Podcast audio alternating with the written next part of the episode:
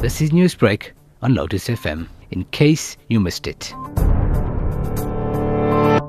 And I would like to remember Aldrin for being the jovial, ever helpful, and uh, obliging young man who went out of his way to also assist colleagues because he was what would, one would call the vibey type. And of course, um, he graduated from being an ordinary ent reporter to one of our newsroom stalwarts.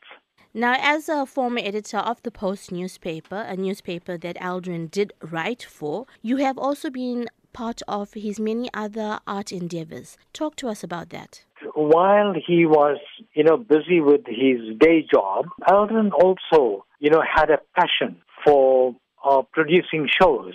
And he went on to produce plays like Mandrax Munyama and uh, perhaps a few others. But he had this passion, this passion of uh, you know, entertaining people, making them happy, giving them the ability to be able to laugh at themselves.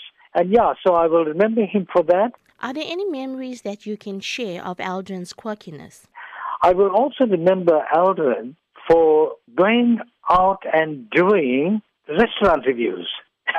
But the thing that I will remember also is that he first went to the restaurants, then produced reviews, and then spoke to me about it. And uh, when I asked about Aldrin, you know, um, you should have informed me about this. He said, no, no, I just thought it was a given, you know, that uh, we could go out and do these things.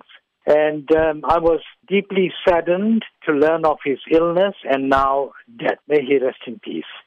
Newsbreak, Lotus FM, powered by SABC News.